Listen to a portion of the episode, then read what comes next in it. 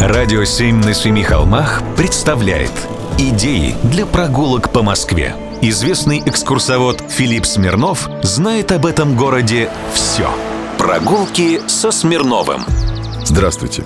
Историю дома номер 18 на Тверской улице можно начинать с 1802 года, когда он был скромным ампирным особняком и принадлежал генерал-майору Петру Телегину. Дом пережил нашествие Наполеона и в 1824 году был куплен тайным советником Павлом Рахмановым. Потом хозяева менялись, и в 1881 году продали дом надворному советнику Николаю Лукутину. А потом, в общем, скучно. А можно начать историю с другой стороны – 1979 году дом номер 18 по Тверской улице был передвинут. Чтобы открыть вид на новые корпуса издательства «Известий», дом переместили на 30 с лишним метров в сторону Настасинского переулка.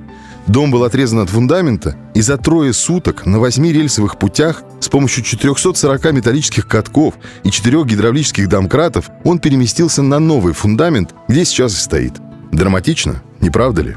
Судьба дома изменилась, когда в начале 20 века его купил Иван Сытин. Книгоиздатель, предприниматель, просветитель с энтузиазмом принялся за переделку своего приобретения. В 1905-1906 годах дом был существенно перестроен. Стал четырехэтажным с мезонином.